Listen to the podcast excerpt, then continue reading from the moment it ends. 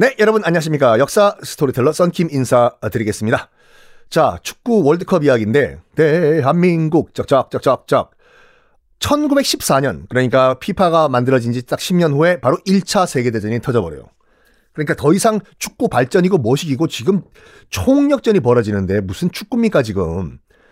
어, 그런데 이런 전투 과정에서도 축구가 또 한 몫을 해요.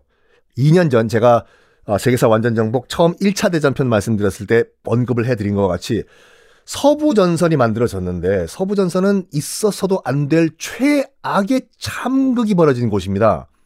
남북으로 길게 영국과 프랑스의 연합군과 또 반대편에는 독일군과 참호전을 어마무시하게 잔인하게 펼쳐진 그냥 하루 일과가 이거예요. 참호 각자 참호에 숨어 있다가 그 양측 참호 사이에 있는 빈 땅이 500m 정도 어, 고, 이 공간이 있고 아침에 일어나 가지고 지휘관이 삑 호각 불면은 양측 참호에서 튀어나와서 그냥 총 갈기고 가는 거예요.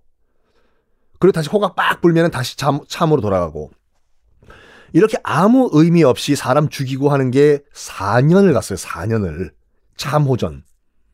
근데 이 잔인한 지옥도였던 참호전 가운데서도 1914년 그러니까 1차 대전 발발했던 그 해 12월 24일 크리스마스 이브에 독일군 참호에서 누가 크리스마스 캐롤을 불기 시작합니다. 고요한 밤, 거룩한 밤.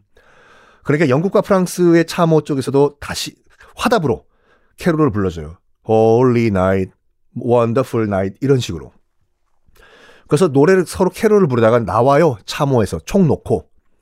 그리고 오늘은 크리스마스 이브니까 오늘만큼은 우리 싸우지 말고 예수님 오신 날을 기리자 하고 그 다음 날 성탄절 12월 25일에는 그 각 참호 사이를 no man's land 무인지대 시체 깔려 있죠. 무인지대라고 하는데 500m 여기서 양측에서 축구 경기를 했다고 해요. 그 기록 사진이 지금도 남아 있거든요. 그 제가 썼던 책 거침없는 세계사 보면 그 사진 신문 기사 사진은 제가 올려드렸고 뭐 혹시 모르시는 분들은 지금 검색하면 나오는데 축구 경기를 펼쳐요. 독일이 3대 2로 이겼어요. 독일 분데스리가가 이 소식을 듣고 양측 수뇌부가 격분을 한 거예요. 이것들이 전쟁하라고 지금 보내놨는데 뭐 축구를 해? 그때부터 총력전이 벌어집니다. 뭐 무자비한 살육전 독가스가 그때 등장을 해요. 하여간 어 이제 1차 대전이 마무리가 됐습니다. 1차 대전이 마무리가 된 다음에 다시 FIFA는 프랑스가 축구를 부활시키는 그러니까 축구를 하는 경기 이른바 월드컵을 계획을 세우기 시작해요. 그런데 그런데 지금 전쟁 갓 끝낸 유럽 국가들이 축구는 무슨 축구예요 지금. 그러니까 월드컵 논의가 진전이 안 돼요. 프랑스는 피파는 계속해서 이제 월드컵을 추진을 하는데 독일 독일 박살났죠. 완전 석기 시대로 돌아갔죠. 영국 영국도 승전국이지만 말이 승전국이지 나라 거들났었죠. 프랑스 프랑스는 솔직히 가장 많은 사람이 죽었어요. 1차 대전에. 프랑스 전체 국민의 8분의 1이 죽었어요. 그런데 무슨 축구냐고. 그럼에도 불구하고 그때도 이제 올림픽은 계속 열리고 있었던 때였거든요. 쿠베르탕 남자기. 쿠베르탕도 프랑스 사람이에요. 어, 3대 피파 회장. 이게 이제 월드컵의 아버지라고 불리는 줄리메라는 인물이 등장을 해요. 월드컵의 아버지. 지금 월드컵 컵 있잖아요. 우승컵. 동그란 지구본 위에 올라가 있는 거. 그거 이전에 있었던 월드컵 우승 트로피를 줄리메 트로피라고 했거든요. 줄리메 상. 줄리메가 너 지금 졸리냐?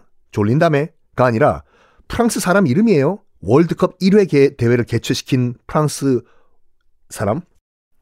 이 쿠베르탕이랑 줄리메랑 사이가 굉장히 안 좋았어요. 같은 프랑스 사람인데도. 서로 질투하고. 올림픽 하나면 되지 또 무슨 월드컵을 만들려고 해. 야, 쿠베르탕 저거 우리 월드컵 지금 질투하는 거 아니야? 이런 식으로. 실제로 쿠베르탕, 근대 올림픽을 부활한 쿠베르탕이 줄리메한테 이렇게 얘기를 해요. 뚜루뚜루, 알로? 어이, 줄리메. 그냥 월드컵이란 거 만들지 말고, 우리 올림픽 조직위원회 밑에 산하 기관으로, 기구로 들어와. 어? 그랬더니 줄리메가 무슨 얘기 한 줄 알아요? 명언을 했어. 축구는 이미 올림픽의 한 종목으로 들어가기엔 너무나 위대한 스포츠가 됐다. 그리고 너희 올림픽은 아마추어만 갈 수 있다며? 축구는 아마추어만 들어가서는 세계적인 누가 진정한 챔피언인지 알 수가 없다. 아마추어건 프로건 누구나 참여할 수 있는 그런 대회를 만들어야 되겠다. 우리 FIFA는 올림픽과는 다른 단일 축구 세계적인 축제를 만들 것이다. 선언을 했지만 전쟁 끝난 다음에 누가 1회 대회를 개최하겠다 아무도 신청을 안 해요. 근데 그때 저 남미에 있는 우루과이에서 손을 들어요. 여기요. 우리 우루과이가 1회 대회에 열면 안 돼요. 이번에 또 카타르 올림픽에서도 어 우리가 또 우루과이와 싸우죠. 이, 이, 이, 이길 거예요. 네. 근데 우루과이가 왜 신청을 하려고 했냐? 지도 한번 보세요. 우루과이가 굉장히 불쌍한 위치에 있는 나라예요. 왜? 양 옆으로 아래 위로 거대한 아르헨티나와 브라질 사이에 낑겨 있는 나라거든요. 아, 낑겨 있다는 건 경상도에서 드리고 끼어 있는 나라거든요. 중간에.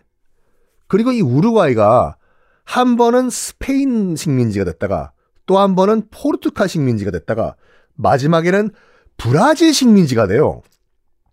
아시다시피 브라질은 포르투갈 식민지였잖아요. 그 말은 뭐냐면 우루과이, 불쌍한 우루과이는 식민지의 식민지였던 거예요. 아유, 불쌍해. 근데 마침, 마침 불쌍하게 겨우 독립을 한 우루과이 독립 100주년이 되는 해였어요.